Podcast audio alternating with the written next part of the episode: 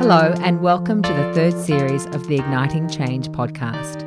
It's a different and more challenging world in which we find ourselves this time around, so we wanted to reflect the challenges of just surviving in the COVID 19 era and what the Black Lives Matter movement has meant to some of our First Nations people. Igniting Change hasn't stopped working to make this period easier for those doing it tough, nor will it. Yes, we're all in this together, but for some, making it to the other side is just the start of the battle. Our guest today is artist Amanda Newman. Hi, Amanda. Hi, how are you? Now, for those of you who haven't seen the beautiful mural of Cathy Freeman, which is under a bridge in Richmond, Amanda is the artist behind that. And Amanda also painted Dujuan Hoosan, who is the protagonist in in My Blood It Runs, which is associated with Children's Ground, and of which we're all really fond of this of this story and this boy. So, Amanda, how did you come to paint two such iconic figures in the Indigenous world? Well, I tend to paint people who I think are both inspirational and also they're often overlooked or underrepresented in some way, and so they could use their voices amplified by you know artwork or whatever it may be. So yeah, so I'm pretty careful in who I choose and both of them embody everything that's inspirational and hopeful and all of that. Well, if we start with Dujuan, how did you find out about Dujuan? So I was actually just kind of googling. I spend way more time than I than I want to admit. we all do. And yeah, I was just kind of googling and came across him and i guess it was because he was in the documentary which i didn't even know about at the time. But even just reading his story i was just so blown away. You know 12 year old boy speaking to the united nations like i just can't even imagine doing that at 12 let alone in his position doing that. But yeah, so I just kind of right then was like, this is the person, you know, that he he needs to everyone needs to know who this is. Usually I have a wall in mind that I'm kind of like figuring out who I want to paint on it. And this one just spoke to me. It was the perfect spot with two different walls. Um, so I could do his face on one and then his message on the other. Yeah, so it just yeah, felt right to me. So when you say you, you had walls that you, you thought were appropriate to paint on, do you have permission to paint on those walls? How, how does the system work when you're a mural painter? How do you go about your business?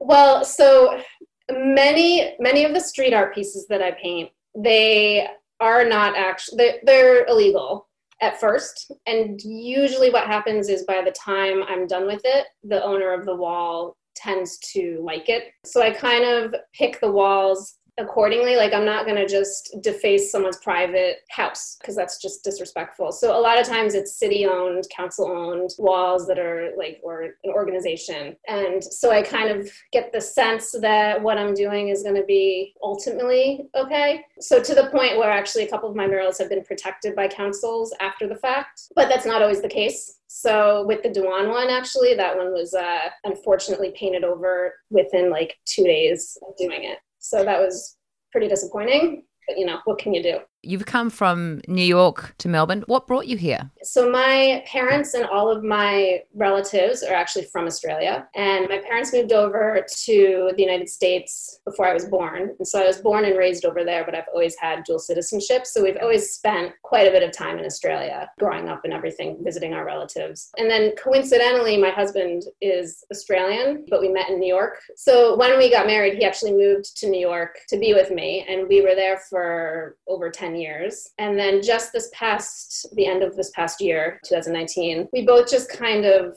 we were just like fed up with the United States. Mm-hmm. you know, it's, it's I wonder why. Direction.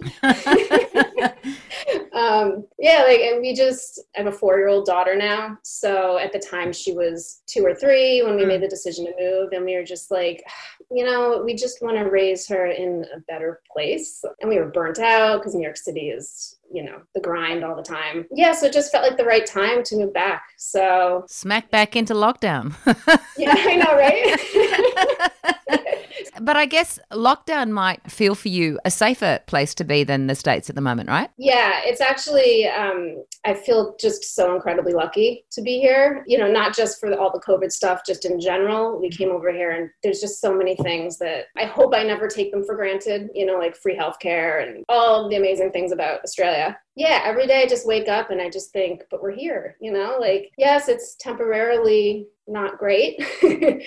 but ultimately, you know, I look out the window and it's like I can see the Yarra River and it's just beautiful and the people are great and the government is much better here. Yeah. Um, yeah. and yeah, just try to stay optimistic about it all. Amanda, what's life like as an artist in COVID time? Because obviously you do other things than paint murals for free. You're a working artist as well. So what's it been like? Again, it's not ideal. Pretty much haven't even had a whisper of any kind of work in months. yeah, just kind of have to go on faith that at some point there will be work again. I can't imagine that it'll just completely disappear forever. I just can't believe that. And especially one interesting thing about COVID lockdown that I've noticed is arts is considered the least essential, you know, which to some extent, you know, I can see I'm not as essential as, of course, healthcare workers or grocery store workers mm-hmm. and all that mm-hmm. stuff. Mm-hmm. But in lockdown, the one thing that people are going towards is the arts. You know, That's right. everyone's watching Netflix, which is all arts and entertainment jobs yeah. there. Mm-hmm. And people are going out on their walks. You know, they're getting sick of their same 5K radius walks. And so a lot of them are going to find street art. So I think that arts are actually more essential than people like to think. And hopefully people are realizing that. And so it won't be completely destroyed after this. And people will put more of their money and effort into it. Mm. You know, I, I, sort of got the impression that street art and interesting things going on art wise are really attracting a lot of attention. And I don't know if it's just a, a social media thing, but I, I, feel like people are stopping and taking in and really appreciating things of beauty that have just appeared, even even when it comes down to flowers in a garden. But particularly your work, I think, has struck a chord. How much of a difference do you think public art can make? Oh, it makes all the difference. And I agree with you. It does seem like it's really um, being much more appreciated now, uh, which is nice. Yeah, I think out of COVID, obviously, it's not a good thing. But if you look at the silver lining, people are slowing down, they're reassessing life, you know, they're taking a step back and they're appreciating things that they took for granted before. So, yeah, I think that's part of it. At least it's one good thing that's come out of it. How do you gauge the response to your work? How do you know if it's cut through your message? Well, obviously, shares on social media, you know, that's a big indicator. Sometimes people will personally reach out to me, which is for me, that's the thing that means the most because that's just concrete. I know that I touched that person. And then, yeah, sometimes people will stop me on the street and just kind of tell me how much they appreciate it. And that really means a lot too. Mm. The Black Lives Matter movement came to a bit of a peak earlier in the year. Was public art a part of that in the States? And do you feel a responsibility to represent people of colour in the work that you do? Yeah, absolutely. Yeah, I think it's honestly it's the least that I could do as a, a white person is try to give a voice to that movement and to people who are overlooked a lot. Yeah, since the Black Lives Matter movement, I think of all the murals I've painted, actually just the one I'm currently doing now, it's the only white person that I've done. And that's Ruth Bader Ginsburg, who oh, deserves well, you- a mural. I think you get a leave pass for that one. yeah. But yeah, I also um, kind of made a promise to myself that, yeah, I'm not just going to paint people just because just for the likes you know? Yeah I, I, really need to paint people who need to be painted who i feel like not only are they inspirational but they also people might not pay attention to them if i didn't put mm. that out there. So yeah that's that's very important to me. And then also you asked about if street art was a big thing in the united states with it. All of those black lives matter um the ones the that took up the whole street. Yeah yeah and that was just happening all over i, I just thought that was so powerful i mm. actually mm. yeah. uh, tried to get something going over here but i just i wasn't the right person to do it um, definitely wanted to take that momentum and do what i could with it here because it is an issue here you know it, it's different things that are an issue in australia mm. but racism definitely exists yeah it hasn't reached the point that it has in the united states yet but i think a lot of that might be because there's actually less people of color yeah. in Australia, unfortunately. Mm. Um, so they actually need privileged white people more to speak up for them here. Racism is definitely a thing here. mm. um, and it's kind of culturally acceptable the casual racist comments. Yeah. and that just needs to go away. Like we just need to make it not normal to say things like that. We need to normalize speaking about it and putting it out into the public world so that people don't think it's cool to make an offhanded comment. Yeah. Um, and so that people also feel like it's okay to stand up and say hey that's not cool you know maybe just don't use that word. Yeah it's definitely something that's important to me is trying to bring that over here. Mm. So moving on to freeman when she ran that race in the 2000 olympics were you aware of it were you watching did you feel a, a national pride in your dual nationality in 2000 i was in uh, university and i was very apathetic about most things. Okay. Yeah. Well, you're at university. That's your job. Seeing how much kids in university do now these mm. days, it really makes me kind of ashamed for how I just wasted so much. Yeah.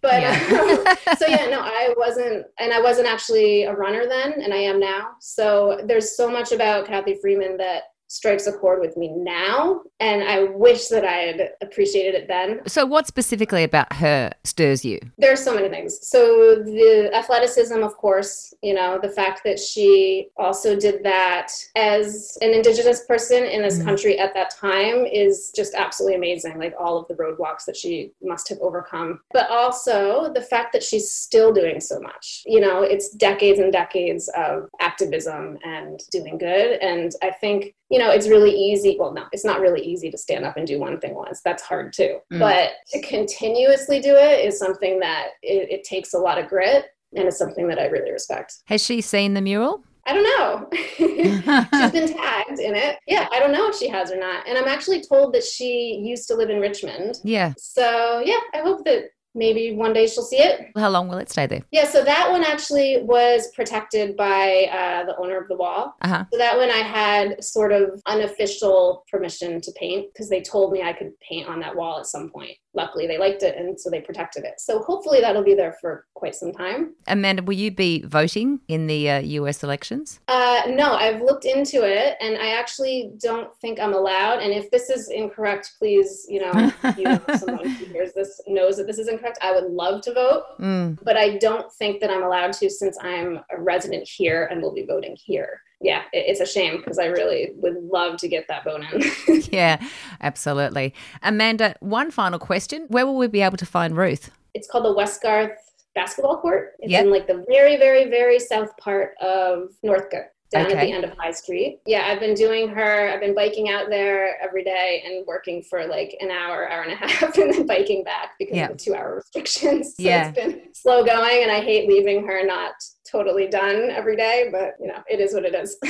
well, thank you so much for your work and thank you for giving us some joy in COVID. And we wish you the best of luck with everything and we look forward to seeing your work all around the town. Thank you. I look forward to hopefully doing it for a long time. Thanks, Amanda. Thank you. Bye. That's it for this Igniting Change podcast. If you've enjoyed this episode, please be sure to press subscribe to ensure you don't miss future episodes. Thanks for listening, and remember see the person, not the label.